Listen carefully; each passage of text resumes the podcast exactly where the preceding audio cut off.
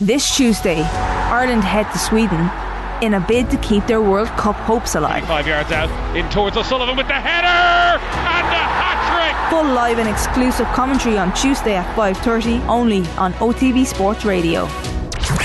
The latest sports news in a bite-sized podcast, the OTB Lunchtime Wrap. Good afternoon, I'm Philip Egan, and welcome to the OTB Lunchtime Wrap for a look at today's sports news on Monday, the 11th of April.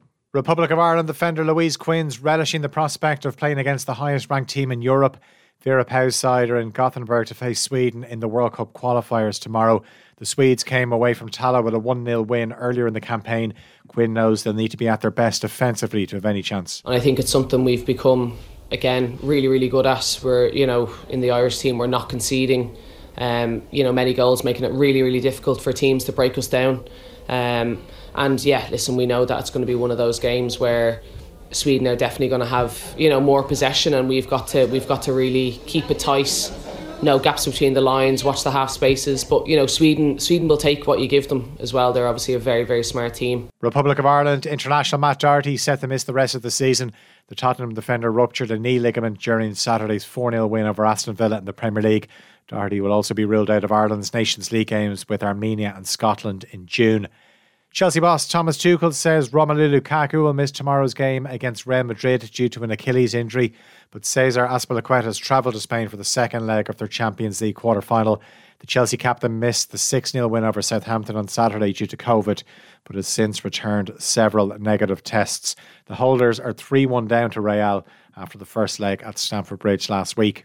Former Ireland and Liverpool defender Mark Lawrenson says the quality of the Manchester City and Liverpool game yesterday rivaled the Clásicos between Pep Guardiola's Barcelona team and Jose Mourinho's Real Madrid side. City and Liverpool drew 2 all at the Etihad to leave City one point ahead in the Premier League with seven games to play. Lawrenson was at the game and described what he saw on OTBAM this morning. I don't know if you've ever been to a game where you, you've sat almost on the almost on the touchline and you suddenly realise how quick these games are. They're absolutely amazing. And then, you know, so the ball comes to you and you've not you've not even got half a second to think. It's it's a millisecond in because you're under pressure and you've got to control it and pass it and move and all those kind of things. And honestly, the, the, the, standard of yesterday's match was was just, I thought, absolutely fantastic. Former Munster back row and Ireland international Alan Quinlan was also on OTBAM. He said he believes Graham Rowntree deserves a crack at the Munster head coach role. It's been reported Rowntree will replace Johan van Graan, who's set to leave at the end of the season to join Bath. The former England international is the current forwards coach with the province. Quinlan says it would be a good appointment, but Munster also need to bring in the right assistant coaches. If there is Munster fans out there who think, oh God, why haven't we got a Scott Robertson or why haven't we got a Vern Cotter or some big name, I think this is a good appointment, a really good appointment because he's right at the coalface and he deserves an opportunity but I, I, I think the really important key here is assistant coaches. Seamus Callanan could miss all of Tipperary's Munster Championship campaign. The 2019 All Ireland winning captain broke a bone in his hand last month, which ruled him out of Sunday's Championship opener against Waterford, as well as the Clare match in Thurles on the 24th of April.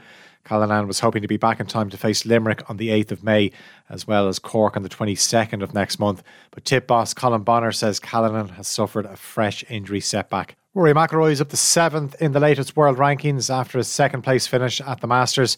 The four time major winner ended up on seven under par, three behind the winner Scotty Scheffler. Shane Lowry ended up in a share of third place and is now 30th in the world.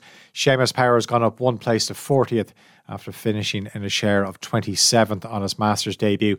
McIlroy, who's never won the Masters, carded a final round 64 and he says he's starting to feel a lot more comfortable at Augusta. I'm getting the hang of this place after 14 years of trying. So, you know, whatever happens, you know, I'll, I'll keep coming back and, and keep trying. Coming up on tonight's Off the Ball, Monday Night Rugby will look back on the Women's Six Nations and Champions Cup action and will also reflect on the Premier League weekend, including the meeting of the top two. As always, you can tune into Newstalk from 7 o'clock or listen on the OTB Sports app. The latest sports news in a bite sized podcast, the OTB Lunchtime Wrap, available every weekday on the OTB Sports app.